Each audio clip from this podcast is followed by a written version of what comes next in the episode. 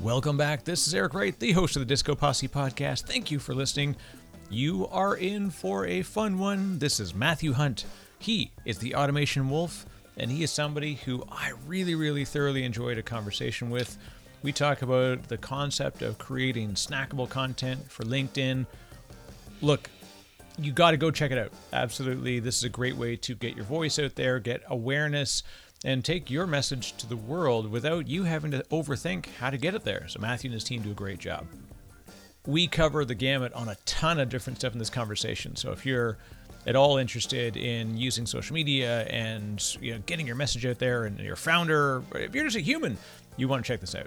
All right. Anyways, in the meantime, I also have to give a huge thanks and a shout out to the fine folks at Veeam Software who are making so much of this podcast possible.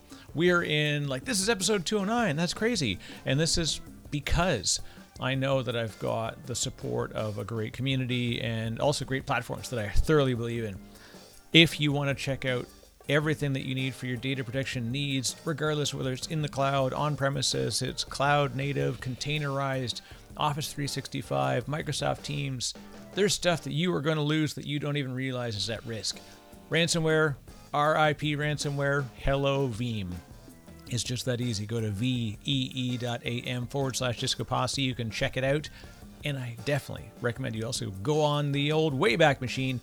And I had Danny Allan, who's the CTO of Veeam, on the on the show. It was just fun to chat with Danny. So highly recommended.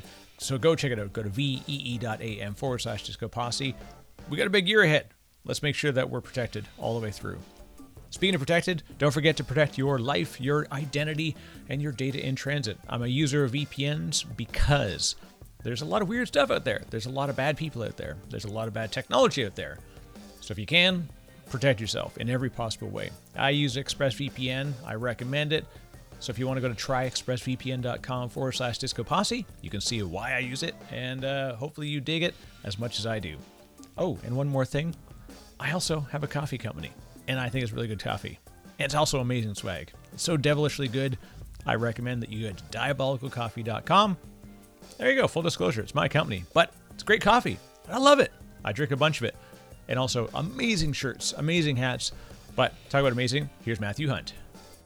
This is Matthew Hunt. I'm the founder of Automation Wolf, and I help busy CEOs and founders create all of their social media content in one hour. You're listening to Matthew and Eric Wright at the Disco Posse Posse podcast.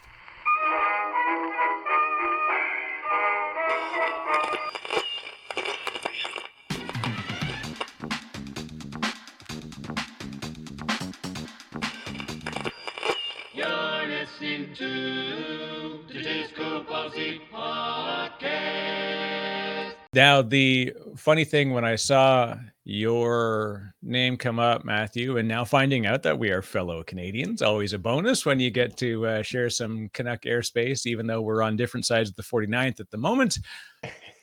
I love what you're doing, and I love the name. Uh, you know, the first thing I saw when I saw Automation Wolf and your your tagline about you know being able to get people there in in in one hour. I just thought of like the winston wolf you know you know you're two hours away i'll be there in an hour. That's that's that's kind of where it's at. And looking at the folks that talk about what they do with you matthew it's it's working. And so Yeah. i got a ton that i want to dig in with you about what you're doing how you came to do this and and really what the huge opportunity is for businesses to turn content into opportunity and and how to do it in the most effective way Sure. Sounds good, man. Looking forward to it. so for folks that are new to you because they haven't had a chance to be able to study your bio and, and look over your content like i have in advance uh, if you want to give a quick intro and then we'll jump into uh, what it is that that you are are getting people doing Yeah, sure. So um, I'm a three-time business owner now. Um, uh, they've all been agencies, and so I exited two of them, one in 2010 and one in, or one in 2000, and- sorry, 14 and 2018. I started the first one in 2010, and I'm a glutton for punishment. I just can't get enough of it. So I decided to do it, do it all over again and start a new one in in 2020. And so 2020 was sort of figuring out what the product market fit was. And then 2021 is the startup stage. 2022 is stay up, and then 2023 will be scale up. Um, so that's where we are with the company right now. But this business, at the end of the day, came about from a real problem that I was experiencing in my previous two businesses. And I noticed that a lot of my peers, first time founders and CEOs, or really any CEO or founder at the end of the day, anyone who's just extremely busy had this problem. And there's just not enough minutes in every single day to get it all done. And the, the one non renewable resource that everybody has is time and so I was looking to solve that problem because most of my clients right now, they all know how to do it. They even know what they need to do. It's just a matter of they just don't have enough time to do it. So I was I was on a mission to solve that problem. And so they all know they need to build a personal brand. And most of them know that it needs to be done on LinkedIn if you're a CEO or founder. And they know it's all about being consistent. Um, but their problem was being very inconsistent or being able to find someone, even if they wanted to find someone who would ghostwrite for them to do it for them, it's hard to find their voice. so I said, ah, I think I know the solution to this. We'll we'll lead with video as the lead domino. And I thought at first maybe the solution was just to slice and dice long form content that they were already doing, but I discovered a couple things. Some was they some of them were not doing it. And then even if they were doing it, it was a pretty difficult task to do because long form content has the intent of being long form. and long form content doesn't have a place in social media news feeds. In social media news feeds, we are there to either be to procrastinate or to be in discovery mode, and we're looking for snackable content, things that are short. And so if you're going to create short form content, you have to actually lead with the intent of it being short form. it's almost more about being like you. You have to actually create content that's more like when you become media trained for the six o'clock news Yeah. you have your sound bites down and you're able to communicate very clearly and articulately in 60 seconds or less some sort of message that piques people's curiosity that's why i always call look the step one if there's three pillars to demand gen is short form step two is long form step three is controlled form and so short form is a way for you to stay top of mind and consistent. And you can get transformation from people if they already know you. However, if they don't already know you, the short form stuff is the hook where they'll hopefully ladder into more of the long form. So the one minute video leads to a two minute video, the two minute video leads to a five, then a 10. Then all of a sudden they're listening to you for an hour. Next thing you know, they're binge watching you like a Netflix series. Well, if someone's binge watching you as a Netflix series or engages with you for an hour, they are a pretty big fan and you're going to get some sort of transformation. And then the trick is to how do we ladder them up into a controlled form, which is a form of community. And so if you're a SaaS company, this would be a channel partner program. If you were maybe a consultant, this would be maybe a private Slack community or Facebook community with maybe a course that you can get some transformation around. But the point is, you're putting them into a controlled format where you can build goodwill reciprocity and continue to keep banking that trust equity because you can't control when someone's ready to buy but you can't control the trust you build to them and the reality is over time this compounds and the more energy you put into this over time the better it is most people think they want more leads and more sales but if you're a high ticket price b2b business with a long buying cycle that's not really probably the best approach to go about it. It's probably mo- more important to focus on how do I build more trust and more community with my ideal buyers at the end of the day. Because if you really pay attention to the people who are buying from you, they don't spend 50,000, 500,000, 3 million dollars, whatever your ticket price is, without knowing who the hell they're buying from and rarely is it based on your marketing funnel or your website or your content that is there. So what you're trying to engineer is how do we go from zero to building trust right away? And so, so th- that's the whole system. At the end of the day, what I realize is there's a lead domino to this, and the reason why there's a lead domino to this is we got to start somewhere with these busy founders and CEOs. And usually, that first place is creating their snackable content in a consistent way on LinkedIn, and and and once they lock that down, they can then do the next thing. Because what we've done is we've been able to help them create their content in an hour and a half per month, one hour to create it, 30 minutes to approve it, or provide feedback so it can get syndicated. If you can't commit to an hour and a half to doing the most basic thing around demand gen, how are you supposed to get into the other things that require a lot more time? And so, whenever I'm talking to someone, I'm always asking them the most important question is not how much money do you have or what do you want to do or what's all the cool things. I always ask them, how much time do you have? How much time can you commit to this particular project? How much attention can I get of you? And that will determine what is the right tactic and strategy to pursue. Yeah, this is the challenge that uh, I'll say like content marketing and and awareness and brand marketing it's like exercising you know? It's requires consistency commitment and not necessarily feedback in the early phases but you don't get the benefits of the 100th day without the 99 leading up to it. And we really really struggle especially with small businesses and and you know solopreneurs people that are like focusing on product building or you know other things that are core to the business that and they don't have the mindset of like hey if i just like talking to a camera for 20 minutes and i with a function and a goal of like three pieces of value that i can emote into this camera and someone else can slice it and dice it and and do that trust building that brand awareness. And it's, it's personal brands too. I often tell people you know number one we're all in sales. That really that twists people up right? Like i i'm not a salesperson but i also know i'm i'm in sales. You're in we call it selling yourself right? Like you're selling yourself short when you're doubting yourself. Like we've it's in the nomenclature for things.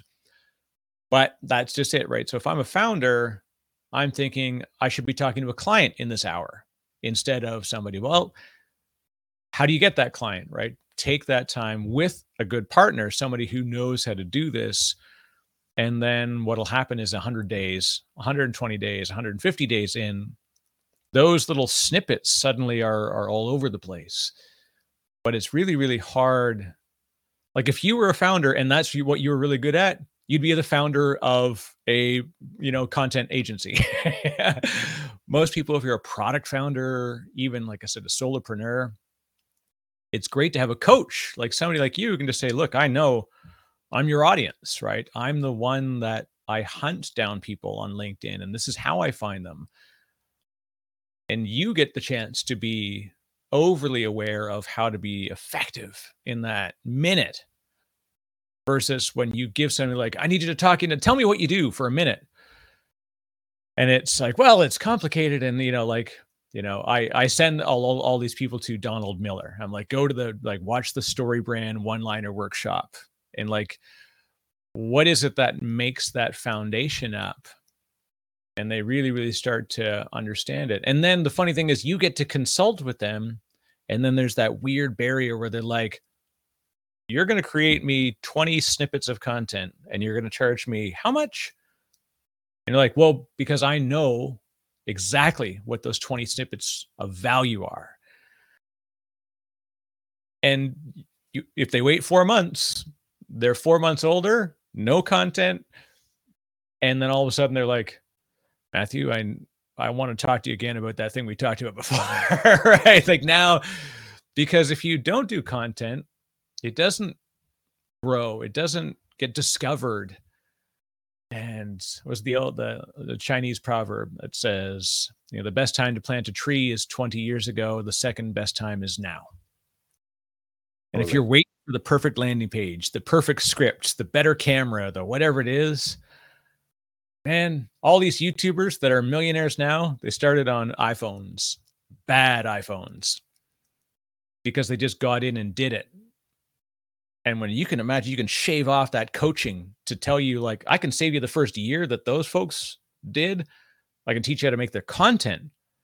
And then time becomes the discovery model that helps you to amplify it. It's uh, so, anyways, I'm, I, I know I'm, we're sort of like preaching to the choir a, a bit on this, but I want people to understand, like, I see it every day and it's, you shouldn't have to be good at it. If you're a founder of a company, you shouldn't you shouldn't be this good at this part. Getting a coach, getting somebody to push you through it is such a fantastic thing. So, uh, bravo to you, uh, Matthew, for what you and the team are doing. Thanks. Yeah, it's kind of funny, you know, like the biggest, a lot of people sign up because they think they want more leads or sales or more content or brand awareness or whatever it is or thought leadership. But the reality is the the first piece of transformation that happens for them is is because they're forced into a routine of sitting down and creating content with us. And because we're doing it privately, not in a long form where we can have interruptions and talks or retakes they start to lock down how they communicate or their sound bites. And by them becoming a better communicator, they actually become a better team leader. They actually become um, better communicator with their existing clients, so they get more upsells and more referrals. And then once we put it publicly, the same thing happens. The first thing they always talk about is like, "Oh my god, I'm getting way more referrals in my warm network." It's like, well, yeah, because they're you're top of mind continuously you know and that's that's that's the first growth and then after once they get through that then they start craving a little bit more and they start realizing ah, i need more I, I need more leverage in my life because i realized how much this transformed their lives that they're able to be consistent and people you, you know with their marketing on a regular basis at least organically and the cool thing is this organic stuff can easily be sponsored with paid advertising and controlled if you want to amplify it and the best ads actually don't feel like ads, right? So this is right. actually even better type of content to amplify. And so, so they the, the reality is this: they have this also transformation where when they start working with us, I, I start challenging them on a lot of beliefs that they think they have. So, like they think they need more salespeople. I say you don't need more salespeople. you, usually they're the number one salesperson until they exceed sort of you know at least two or three million dollars in revenue you really don't need to be hiring salespeople. They just need more leverage. They're just used to doing sales appointments you know as a one-to-one experience. And then once we teach them how to do it as a one-to-many experience through a workshop or through 10 minute amplifier videos where they can find more leverage for themselves so they don't need to do a demo the idea of having more people you know to be able to do this melts away which means they have more money and they also have a lot less problems because the reality is the more people more processes more problems.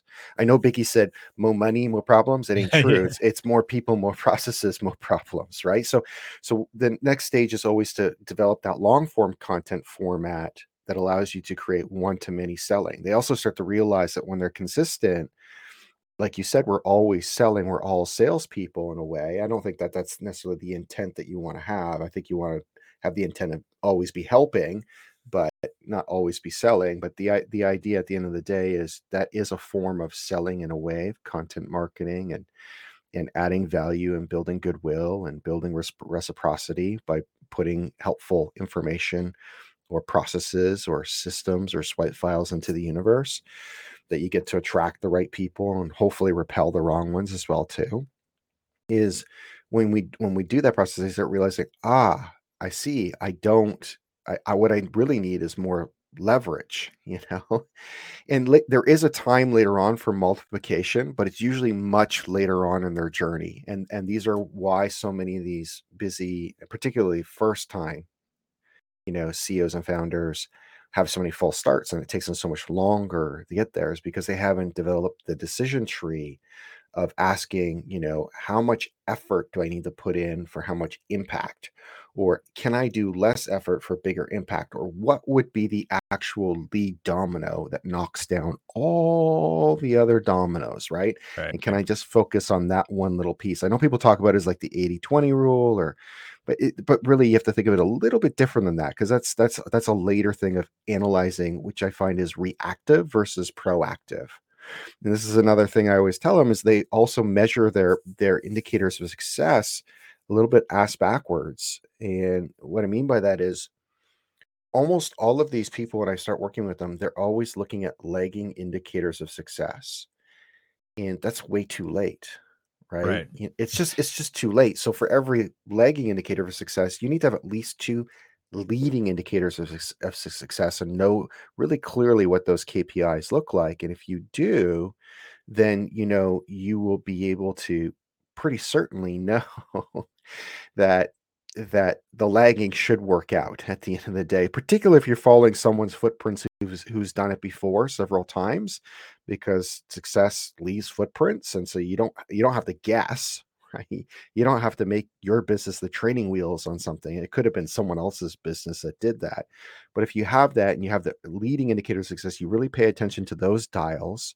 You don't need to worry about the lagging ones. That's just a confirmation that that it did work. But if you're only looking at the lagging, well, you're screwed, right? Like that's a whole year gone before you figured it out. So, you know, always figure those things out. Like I always tell people, if you're going to outreach to people, you don't need to have an inbound. You, you need to have a, have an outbound strategy that's not salesy or markety because you know who your ideal clients and customers are, generally speaking.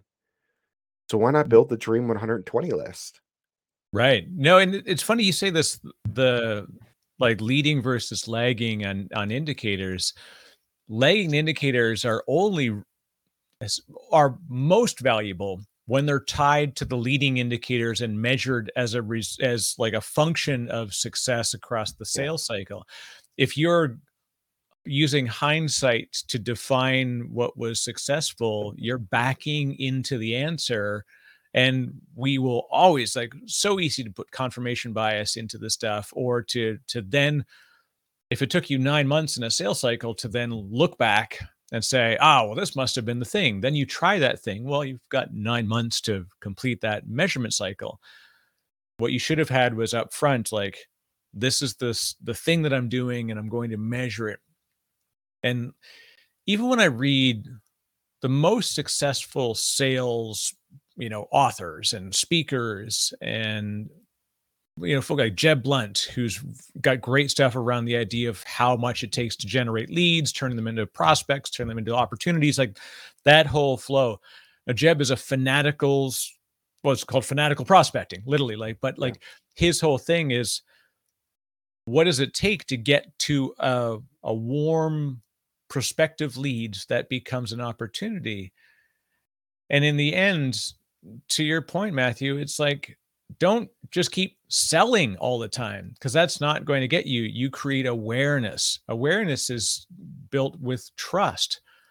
So don't tell me that you're selling to somebody telling them that you want to be their trusted advisor and all you do is shove your products into their throat all day long just trying to like you need this. You're everybody's failing because they don't have us. You're like just share their problem with them Well, the problem is this: is that inbound and outbound marketing is extremely limited thinking.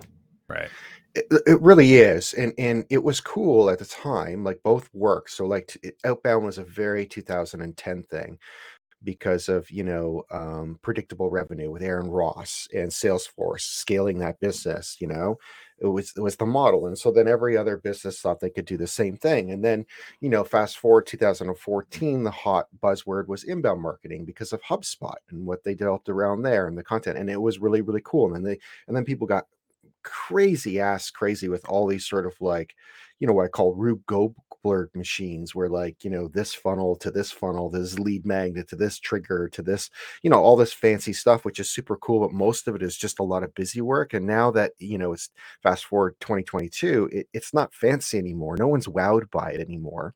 And both marketing concepts are are very limited thinking because you're only focused on the one to three percent of the people who can buy who are looking to buy from you right now.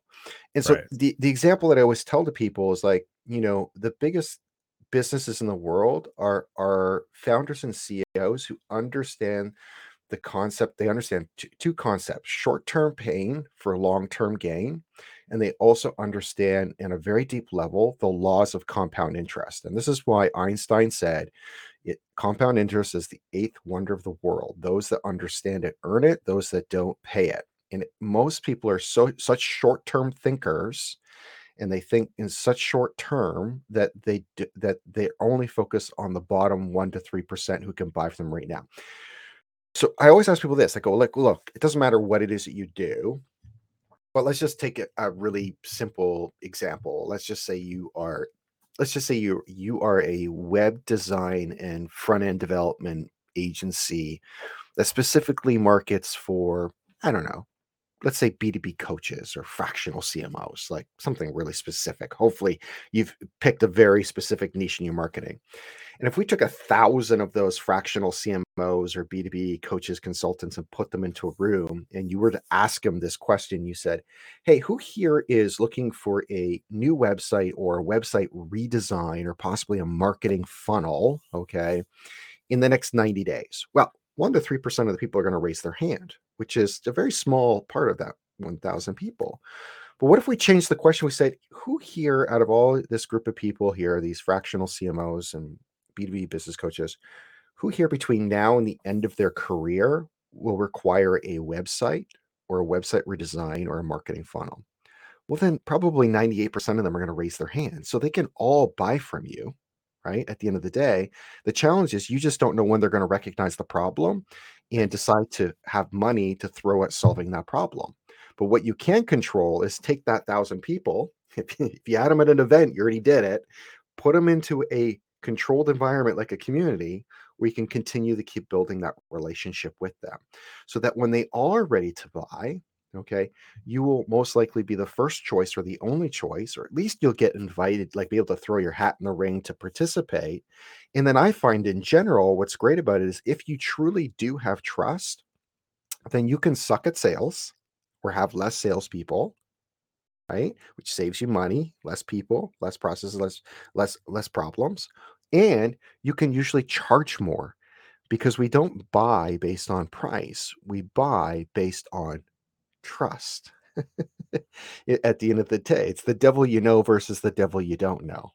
And and the the rarely is the price ever almost i would say almost ever really an issue most of the most of the time if anything if the price is higher it usually makes you much more attractive and instantly gives you some advantage in positioning from all of your other competitors who play in the sea of sameness right so so you know at, at the end of the day this is why i say inbound and outbound marketing is very limited but what we want to do is we want to take some of the best practices from that, use the inbound and outbound to shake out those are that are in market right now, but really lead with demand gen.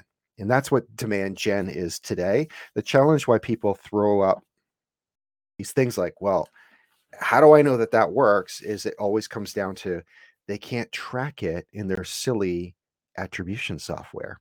Right. and because they can't have like a neat P&L sheet where they can show where things are, are working or not working, or they haven't actually just figured it out yet, is why it always gets shut down and it defaults back to the inbound or outbound stuff because it's very simple metrics for them to be able to see a sales pipeline. How many how many people do we spam to get into a demo to then get into a, a closed call or etc. Or how many how many ads? How much money do we spend in ads to get people to download our white paper or lead magnet, which then our SDR spam to get them into our demo or or what, whatever it is. Doesn't matter what kind of consulting. Doesn't matter whether they, they can see it. It's easy to kind of like piece together. But what they're realizing is they're attracting usually the worst clients. they, they're treated like a commodity and when they really do add up all the costs for all those people and all the energy and stress that comes along with it, it's not a very effective system at the end of the day. And all they need to do is ask, they just need to do th- two things, which is create a process on their forms, on their intake forms. It's a blank form that just says, How did you hear about us? That's not like a drop down option and they're going to start to get feedback loop on very clearly on what is working what's not working because they can't track all these relationships but if people really know at the end of the day we know like going to the golf club the ski club the supper clubs in the private slack communities ypos all these really those are the things that are actually driving the very best clients and business for us at the end of the day things that are tied to a relation a real relationship and so you'll start to see that appear when you do that or it'll come from the content marketing or long form content marketing short form long form control form. One of those three buckets is going to come from usually all three you'll be told about that and then when they get into the sales process you have to teach your sales team or yourself to ask three questions. The question again is to reconfirm how did you hear about us? Let your customer prospects and clients tell you what Yeah. they remember, even if it's not accurate, it's what they remember. Two, how long have you known about us? So you can understand how long, how long they've been in the buying cycle. Again, it's probably even short, like whatever they tell you, you can probably multiply it being longer times two because they just didn't realize they were in your marketing funnels. And then three, you know, you ask them what was the thing that that you you really appreciated that we put out there, you know, and they can tell you what content pieces or podcasts or white papers or lead magnets or blog posts or or whatever snackable piece of video that you created that just blew their mind um helped them and then you can do more of that and and there will be a pattern that starts to show up very very clear. Like if i look at my sales pipeline right now like i i i like literally half of it is from referrals, which is what it should be, like Right. immediate referrals, and the rest is from like literally they say LinkedIn. Uh, the other one says my community, um, and then I know there's a bunch that I get through doing like mastermind dinners and things like that too. So like this, this is this is just crazy. People are working way too hard, spending way too much money, creating way too many processes to accomplish something really simple at the end of the day. Well, this is the, the very interesting thing, right? Uh, I'll, I'll the the the example I'll give as an anecdote is people think like imagine that the kids that play video games today they're like they're they're so good at it their their hand-eye coordination is fantastic like they'll become amazing game developers they'll be amazing game creators. And then you have to remind them like you know that amazing game that your kids play that gives them this hand-eye coordination that you believe will be the foundation for their future in game development was written by somebody who had pong.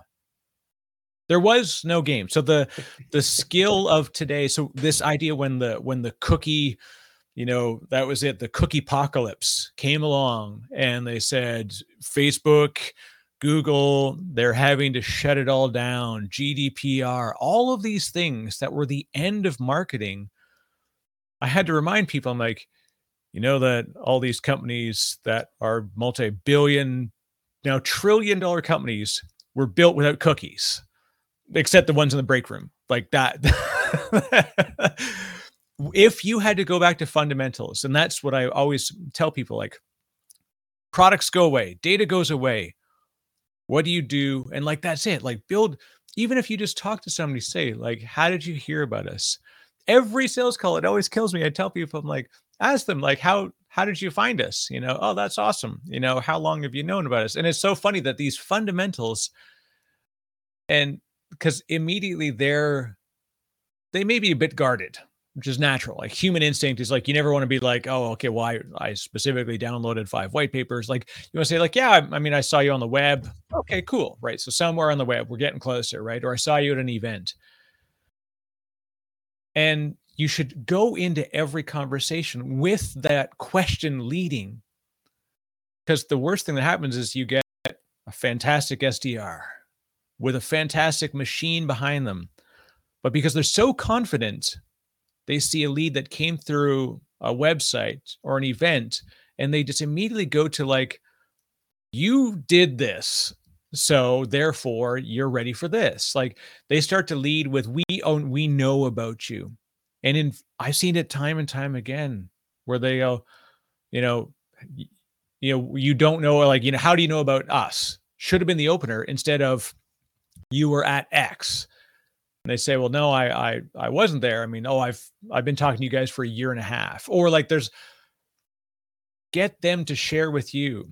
And if you get no answer back okay cool right? You know they're probably uh, much more guarded. But it's like it's a bloody conversation you know take the cookies take the marketing machine out of it you suddenly have somebody in front of you who's keen to know more Yeah. start That's by asking them Totally. I mean, there's even a problem at the end of the day. It's like just it, it's it, it's always funny as we're talking what, what you're going to start to realize is exactly this. It boils back to the fundamentals. Also it boils back to a mindset. Like most people don't have business problems they have mindset problems. And i've been guilty of it and, and i constantly still suffer from this problem. It's an evolving thing. As you get to the next level you're always like oh my god. I didn't realize that I was being so limiting in, in my thinking or, or or so forth. So the reality is even with SDRs, you know, it's it's again it's a mindset thing. It it, stands for sales development reps, right? We got to rename it. It should be it should be stand for starting deeper relationships. and then the way we reward them is based on commissions and appointments booked or you know closed deals or whatever it is. The comp plan is even structured more to incentivize the wrong things. What they really need to be treated is really starting deeper relationships to build a relationship or community and reward them more like I would I would actually pay them the same way you'd pay pay a client success person you know, and give them the same kind of bonuses based on that. Because it's about really being helpful to people and getting them pointing in the right direction, not hitting some weird arbitrary number that the sales manager or sales director or VP of sales farted out to make yeah. the to make the to make the CEO and board members and partners etc happy. You know it's it's it's really crazy. So again it comes back to this this mindset thing and this limited kind of thinking. And i understand at the end of the day i'm not trying to get all woo woo and that we can't have things accountable and that we can't grow but I, i've generally found in general working with so many businesses now like holy like b2b business specifically thousands of them at this point in the last 15 years, including my own. And you have no problem growing when you focus more on trust and community. Like it, ju- right. it just, it's a happy byproduct. You, you never miss your targets, but we tend to miss them when we're focused on, I need more leads, more appointments. I need the calendar full. We need more SDRs. We need more BDRs. We need more demos because again, it's all about like you t- said before. It's about me, me, me, me, me, me, me, me, right? Instead yeah. of you, you, you, you, you, you, right? You know, one's inwardly versus the other one is outwardly. Outwardly thinking businesses always tend to just do better. it's uh the weird thing of like the consultative approach. The first thing any consultant has to do is get somebody, you know, to to share their problems, which means you have to get them to trust that they are willing to share their problems because they know like i've been on the other side of that phone a bunch. You know I, i'm going to lie to every cold call i get of course because i've been researching this company for seven months. So when they called me cold call me because they i finally accidentally fill out a bloody form with a with a real email like i've always will be defensive. And then their reaction to it is what makes me care about opening up to them and it's something that we we feel like just everybody is human. And if we help each other then in the end like look great account executives great uh, account reps you know folks that are in that level of selling there's a reason why they're relationship sellers because they will work for company x they will reach penetration and good market and they'll do good quotas, they'll do good numbers. And then the following year, well, that number just adds 30% to it because we have to keep going up into the right. And they know they've sort of exhausted their main relationship pool. So they go to work for company Y and they talk to the same seven strong relationships they've got and they sell them the product of company Y. But by listening, because they know they're not, they don't want to burn it down because they want to go to company Z or Z for those folks at the 49th. like they want to be able to do this. So they they've got longevity in mind. Mm-hmm. But we need to like move that up. Like and SDRs is a classic. So I'm a I'm a nerd, right? I came up in tech, building technology. Mm-hmm. And I remember the SDR is like help desk and both are fantastic, valuable, necessary, amazing groups of people. But what I was told, because I wanted to be in server development or in like larger scale stuff, was well, we'll get you a job at this company on the help desk, and then we'll get you a real job from there. Hmm. And it horrified me because to the recruiter, to a lot of people, that's what it was. But I'm like, no, you understand, this is your front line. This is the most valuable entry to the vision of your company is Mm. how they will handle the relationship in five minutes of a phone conversation. It's and it's like it's such a forgotten thing because we just think like oh let's get better call center systems. Let's get better ways to track you know attach it to their account tie it to salesforce do all this stuff great and necessary things in other ways for understanding the intelligence of the customer life cycle but in the end having all that amazing software that ties it all together doesn't do you crap all good if people just want to race to get off the phone because they're displeased with that frontline experience. And that's the Mm. trust. That's the build. Like when you're going LinkedIn, I'm not going to watch the second minute of your video if the first minute doesn't make me actually like pause and go, oh, yeah, I get that. Make them care. Then you can talk about stuff later. You know, it's it's like the Totally. Glenn Gary, Glen Ross, you know, Ricky Roma sitting at the at the bar, you know, going just talking about wives and friends and family and cars. And then, you know, four hours later, someone's like, So what do you sell? Ah, I'm, I'm I don't want to talk to you about that. That's that's the, you know, yeah.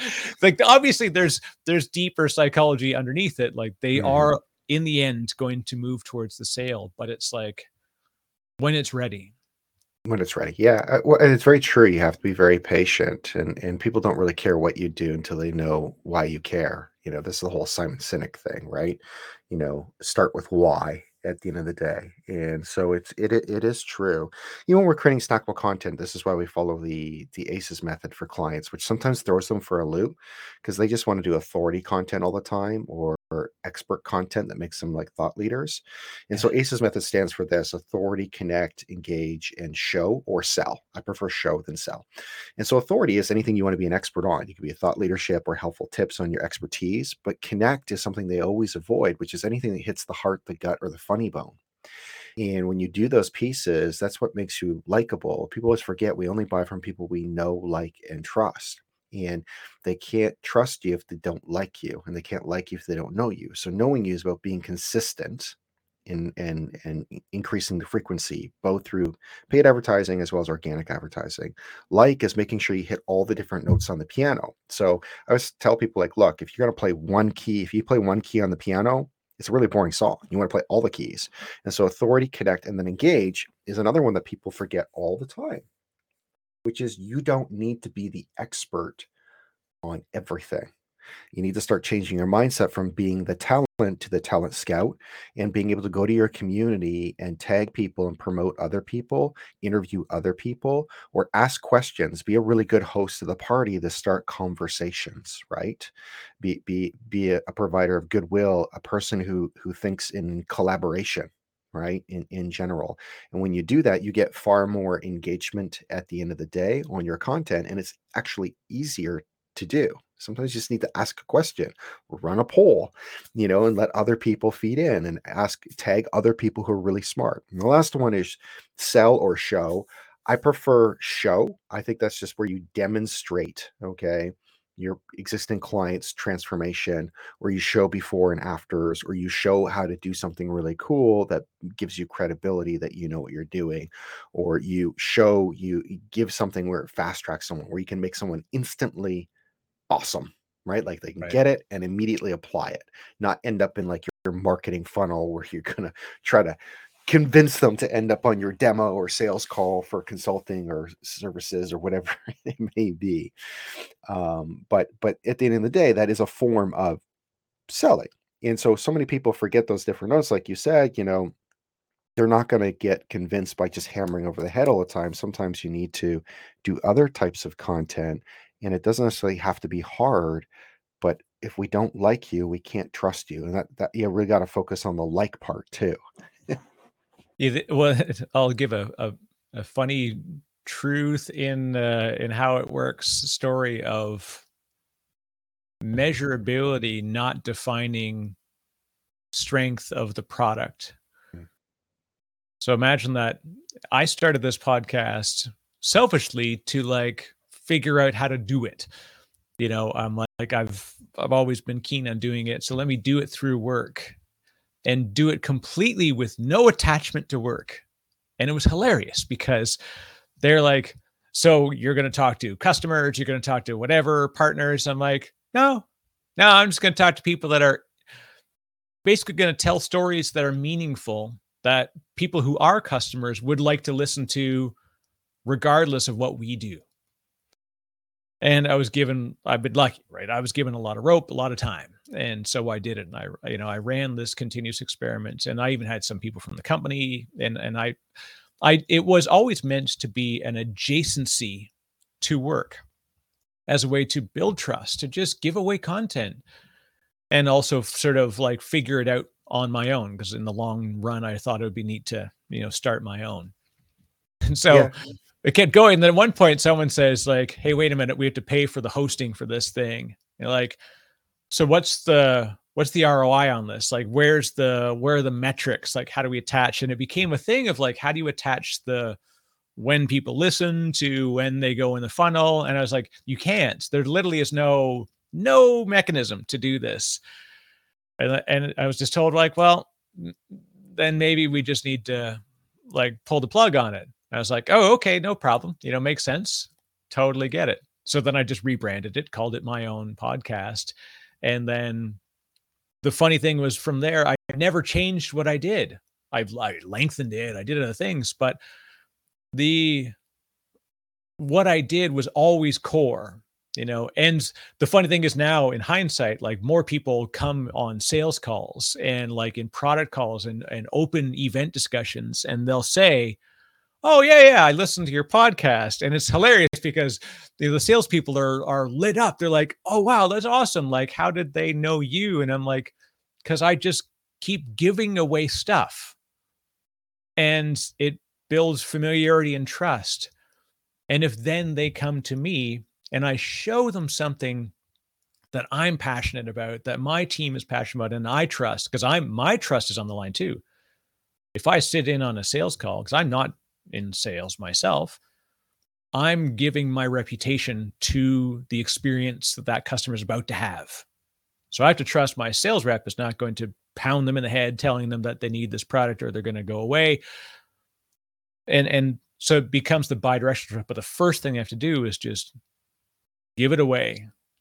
And if they come and find it, it's fantastic. It's a beautiful experience because and then same thing for like LinkedIn content and I see the way that people are getting so much, you know, mileage out of this stuff because, like you said, it becomes a muscle that they flex because you do it in this format so that they just know, like, ah, it's accessible. They're training their their amplification muscle, their sharing muscle to this format. And then you get somebody that's really good at getting them to that main point. You're like a personal trainer for that process. Hey, in two years, they probably may not be a customer anymore, but that's fine because they're kind of self sufficient and that's the best thing they can be, right? Totally. Yeah. It's it's interesting it, just in general like even what you talk about the mindset wise at the end of the day like it, the the people who want to build a moat around their careers and businesses focus on a community and build a media channel around that community, you know, and they build what, you know, at the end of what I think it's Jeff Kelly first wrote about it, you know, your your thousand true fans was the essay that was first written back in 2010 or something like that. I know Tim Ferriss is a big promoter of it, and there's been Yeah. different iterations of it since then. But um the point is if you do that and you build true fans or subscribers, right? ver- versus sponsors, Okay. So like when you have sponsors, you're a victim to the sponsors. If the sponsors don't like what you're doing, you know, or your boss, like in your situation, well, they can just take it away at any time. But when you have subscribers or a community around your media channel, well, you can decide what you want to do. There's a lot of power in it. There's a moat in in that business. So even like this time with this third business, one of the things I learned from this from the first and second businesses, I quietly made the money and did well with those businesses. But I never, and I had a bit of a community privately, but not a public one. And I realized, oh, I want to do it again. I was like, holy crap, starting over is hard. And I Oh, realized, ah, this time when I do it, I'm going to build it publicly as well and much bigger. And and I picked a niche that I could live in. So my niche is B2B CEOs and founders. There's a lot of things I can create and sell anytime that I want out of that. And, and if you have a real relationship with them, you do what Gary Vee and other people are doing today, which is they just ask the community, what are your pain points? What do you need to have fixed? And then Right. go solve that problem. And boom, instant business right away because you already own the trust in the community you just need to make a really simple offer and and you can have an overnight business that that's a smashing success right away because you chose to be a media company and have subscribers versus sponsors. Like like you know you don't see joe rogan with sponsors. I mean he just did he got one through spotify recently that's his sponsor but it was a, a hundred million dollar sponsor you know but he and if you Right, go back and you and you go back and look at his look at his first podcast like there is a joke but what he did instead was he built subscribers stayed curious focused on community focused on relationships with these individuals and you know understood the short-term pay for long-term gain and you know you know a decade later it's different you know and and i can't remember if it was Ti- uh, tony robbins or or if it was bill gates like is one of these individuals that said you know we greatly overestimate what we can get done in a year but greatly underestimate what we can do in a decade and the the reality is um that is there's no it's so true you know Yeah. we we really just don't don't think of it that way and these are all things like what you just said are, are hilarious because you keep building DiscoPosse podcast it's just going to lead to infinite opportunity for you after opportunity after opportunity and it builds a moat around your fucking career. Nobody can touch eric wright you know?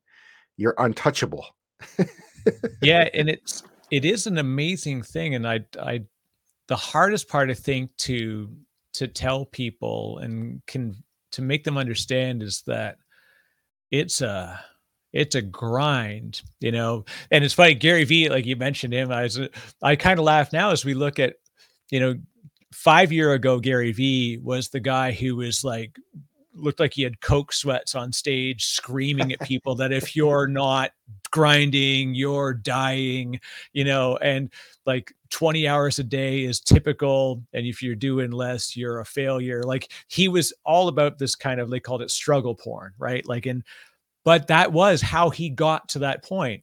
And then fast forward 5 years later and he's doing like cartoon art on the back of napkins and then selling it as an NFT probably making more money than his first business did now per month off of like adjacent things but because he has built this community around him and he's built this authority built this trust built this world and so now people are going to in another couple of years forget about struggle porn gary.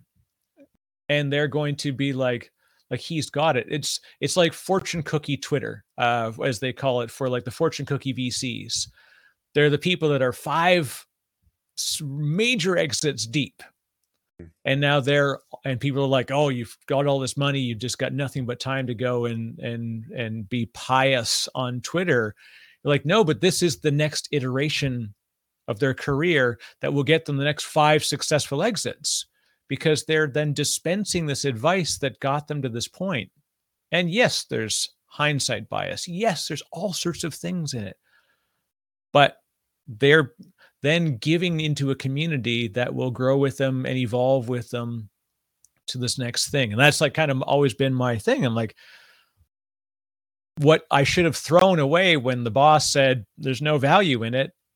Well, that, this is going to be like episode 208, you know, and go back to, you know, to pick Rogan as an example, right? His 208th episode was, you know, him talking with his goofy comedian buddies over a really bad video connection and just pushing it out to to YouTube or wherever it was going at the time, right? Yeah. Now, you know, on the other side of things, we have to be careful when we reference certain large scale things like, v, you know, Gary Vee and Joe Rogan. There's a lot of opponents as much as there are proponents, but take the methodology, take the the specific human out of it. You know, make it whoever you need to be. It's like Mm. it's the methodology that we're we're mapping to that's successful. But most importantly, is credibility is given to you, not coming from you. Mm. And authority. So this is what I want to talk to you about. How do you create authority, but do it with credibility? You know, I the first day I published this podcast, it said the leading technology and startup podcast. Zero listeners, right? I, I'm like, I have to do it, right? I, so it's working out. You know, I'm catching up to the moniker. When I was careful, I mean, I wasn't making a huge bold statement, the number one downloaded or whatever, but like, so when somebody's getting started, Matthew, what's the what's the way that they can, with credibility, create that, you know, authority as we continue to seek? Yeah. So I think at the at the end of the day, if, if you genuinely are actually trying to deliver real results and then actually do it, the the results always speak louder than themselves. So, you know, my my cheat always is is is do it, like execute on it, and then use that execution so that you can create testimonials. Like if you look at my my my silly little website, there's literally a 10 minute VSL on there, video sales letter, or what I call an amplifier video, which is like a demo of my services. Best, so best to- thumbnail of a video ever, by the way. So people need to go there. I'll have a link to the video. I was like, you're you're you're magnificent. I love this. and, and so well we're speaking the truth the truth is people don't like to be marketed to or sold to and the minute they feel it it they their guard goes up and so all Yeah. your marketing should feel invisible that's what i call invisible marketing funnels I, some people are smart enough to know that it's actually happening but if you can make it make delight people and do you know when people are zigging you zag kind of thing do the opposite at the end of the day so make it invisible and eh, but the point is like if you actually deliver results, then all you have to do is people are very happy to share the results that they had, and that instantly becomes your copy and your your stories afterwards. And before you know it, it snowballs. You do become the number one person for that, you know, at, at the end of the day. And the reason why eh, what I would recommend is that the, the only reason people don't get that transformation is they're usually trying to bite off too much to chew to begin with. So even in my whole demand gen system where I talked about short form, you know, long form, controlled form, I have 12 other steps that you can do. But our first year, the only thing we focused on as a service was step number one. How do we create the best content, snackable content for super busy CEOs and founders in B2B, right? And just do that smashingly well. And then what ends up happening is they end up rolling into the next service as the beta for the next one, and the next one. And, and you know, every sort of depending on the product that we're launching our service at the time, it's gonna be 90 days to 12 months to fine-tune it just perfectly. The problem is most people try to do the whole fucking thing, right? Yeah. And and that and that's the problem. So just pick one thing, one problem you can solve better than anybody else and just smash that one thing repeatedly. And you'll you'll watch yourself become number one for that thing um, before you know it. You can always expand into other things later on, other verticals, other services, but just do one thing. you don't don't start with sitting on a couch and then start in CrossFit. Like that, and that's what it is when people do this. They don't realize they're like, why don't you just maybe go for a walk, and then become maybe go for a longer walk, and then go for a, a gentle run, and that's how you get to that thing. You don't just immediately think like, I got to go buy a weight set, I got to head to GNC and get some protein powder, I got to do all this stuff. That's what we do. That's I got to get Marketo, I got to get HubSpot, I got to tie in this, I got to buy, get Salesforce. Then you're twelve thousand dollars a month in products. Having somebody from you know you're hiring somebody to set up your landing pages, and you're doing all the stuff, and it's like, all right, well, what do they get when they go in that funnel? You don't need it. Yeah, Totally. Yeah, the person who comes to mind who's really good about backing this off and doing that is James Clear, a really smart mm-hmm. dude. Atomic Habits, he wrote Yeah. as a book, but I, I prefer his blog at the end of the day, which I think his book is just snippets of his blog, which I think you can sign up for free and get from. But he's he's a big proponent of that. Like ba- back it down, like you said, like instead of like you know trying to go to even go for a walk, just stand on the treadmill, just stand there for five minutes a day. And next thing you know, you're gonna go, fuck, I'm standing here. I might as well walk and the next thing you know is 10 minutes or instead of doing 20 push-ups a day three times like just just do one or just add one per week or something like that to make it so easy that you can succeed. And what what ends up happening at the end of the day right eric is this is the reason why people grow and become number one is it, it's really about success begetting success and confidence. Because you can't win if you don't feel confident. And so if you engineer guaranteed wins for yourself it plays well with my understanding of how the human brain works and, and it's been like this for hundreds of thousands of years for humans is we we we move away from pain and we move towards pleasure. Right? And so the problem is people set these goals or have to set these expectations even for their companies internally. This is the same thing for your team. You want to demoralize a team, set BHAGs that are impossible to hit, and then beat everybody up that we didn't hit it or keep telling them how we are missing it. Like it'd be better for you set to set very realistic goals that are very achievable and engineered because then pe people's confidence goes up and and and like I said, success begets success. So so just back it down, you know, back down the goal you want to do and build off of that. And if you realize you have a runway of a decade versus a year, you're you're gonna get there. when you you hit on the beautiful point, and especially James Clear is a great example. There's many others like this, right? Tim Ferriss's four hour work week was his blog organized as a book. Atomic Habits is taking working blog content and reorganizing it in a book. Like obviously he he may have had James Clear may have had the idea of the greater vision he was trying to name to aim towards, and he may have structured his blog in order to do it. But in the end, snackable content is when compiled correctly is large long form valuable content. But you don't say like i've never written, written anything before. You know what i'd like to do? Write a tolstoy-esque level of book because like i think i've got it in me. And i tell even like technical white papers like sales white papers and people always get this thing of like i need to write an eight page white paper. I said well it's really hard. It's actually much harder than you'd think it would be to write eight pages and have form and have beginning middle end. Like so don't write eight page white papers. Write one page blogs and then write a three that kind of relate to each other. And then oh guess what you've got an eight page six page white paper right there right? You take that you put some more visuals in there you put a what's the customer story at the front of it at the end of it your call to action of how to get there. When you go into it with the purpose of just sharing content that's valuable for someone to consume without having a strong cta and everything you know like just create stuff that people will care about and then in the end you can package it together and all of a sudden you're an author. You know this is how it begins. This time and time again we see it. And smodcast was like one of the early podcasts too it was kevin smith. And he did a book just like literally just took them and put it into a book format and it became a best-selling book. You know we can go countless examples. Ricky gervais did the same thing took his bbc podcast produced a book on it became a new york times bestseller. Now granted other things got him to that point.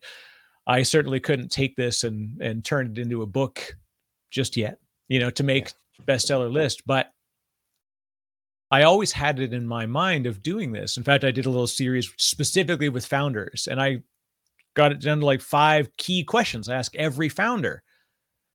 And I was like, "Oh, this is cool." You know, that's effectively could become a book. You know, it's always there and that's what Tim Ferriss did. That's what Yeah. Oprah did. Even that's what Joe Rogan does. They're actually experts of nothing. They're just really good at finding experts and asking them the same questions or questions of what to look for and look out for on behalf of their audience because they care about their audience. Even all of Tim's books, except for the Four Hour Work Week, as far as I know, are just snippets of the same question over and over again to a hundred right. different really smart people. and it's you know this big and a number one bestseller. And then what he ended up doing by interviewing that many people, it became a co-marketing book because everybody's featured it and everybody's going to promote it. So it's going to immediately make it a bestseller right away. It's the smartest thing to do in the world instead of making it by yourself because now they have a stake in making sure that it's successful because they like to say, "Yes, I am listed with these other hundred really smart right. people in the I'm world." Becomes- alongside Bill Gates. I'm alongside whatever. Yeah. yeah. Tribe Tribe of Mentors. It's a really, really great book. and it's like yeah. each chapter is its own standalone thing. Founders at Work is another great one. And uh, goodness gracious, I'm I'm terrible with names, but the author, she also happens to be married to Paul Graham uh, of Y Combinator fame. Mm, And she just interviewed these founders and like you said, just ask the same fundamental questions. The stories built around them were compelling and just packaged them together in a book. And it was great because it's anecdotal stories, you know, that if you just read it, you know, maybe at the end you find out, oh, she also has a business consulting firm, right? Like, oh, well, she asks really great questions. I'd actually like to connect with her. Yeah, well, Yeah. what ends up happening is this is it's actually called the law of transference. Again, so this comes back to like physics, like actual science and stuff like that. But the law of transference is if, you know, here you are, Eric, right? You are the host of the podcast, and then you interview expert here, and then next expert comes in, next expert comes in, next expert comes in. Well, all the experts come and go, but the constant is you. And then while they're there, they pass all of their expertise and authority to you.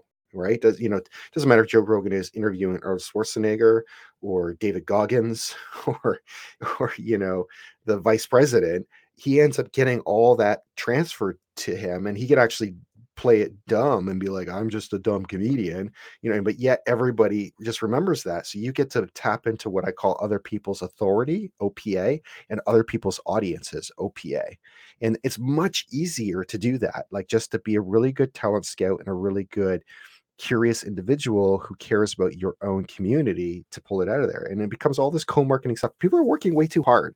This is a much right, exactly. easier way about doing things and anybody can do it, right? Like any anybody could do this if you just genuinely care and are interested. Then you can do this. It requires almost no skills whatsoever. There's a great example actually harry anderson who if you're an older fellow like me uh, he was harry the hat from night he was on night court uh, but he was a, a magician and Yeah. he was a he purposefully did like weird bad deals like he was a guy that would take people in poker like he goes through his sort of career as a bit of a sham you know in in how he got some of his money but it's really cool because he one of the examples he gave in a, I forget what the name of the book was too, but it's basically like just how to fool people. Hmm. And he said, I can take the 10 greatest chess players in the world that you can throw at me, and I will win more than 50% of the games, even though I don't know how to play chess. And so he got somebody to take him up on this deal. He says, but I get to set the scenario. So you find me your 10 players, and I win more than 50% of the games. And so the way that the setup was, you know, I'll paraphrase it, was they all play at the same time, 10 chessboards lined up, black, white, black, white, black, white. He's black on the first one. First player makes their move. He goes to the second board, he makes the same move. And what ends up doing is he's not playing chess. He's just moving the pieces. They're playing each other. And he may pick up a move that he can inject in, right? And this is what doing this podcast has been for me is like I can refer to 10 other guests that have similar things every time now because I've just been listening and learning enough that now I've got an anecdotal history pool to call from. It's it's kind of cool. And that's you know again, you know, I the other thing I always tell people up front is they say like how do I like talk about my product or my service? I'm like you don't need to because I care way more about your message coming out than you do. You just be you. And this is why I only take guests who I respect in what they're doing and why you're here and and so you don't have to sell your services. I'm going to sell them, right? Because if I was looking to connect somebody to somebody that I believe in, they're going to go to the links below and they're going to go find Matthew Hunt, right? They're going to see what Automation Wolf is. This is your integrity didn't need to be given to me I found it.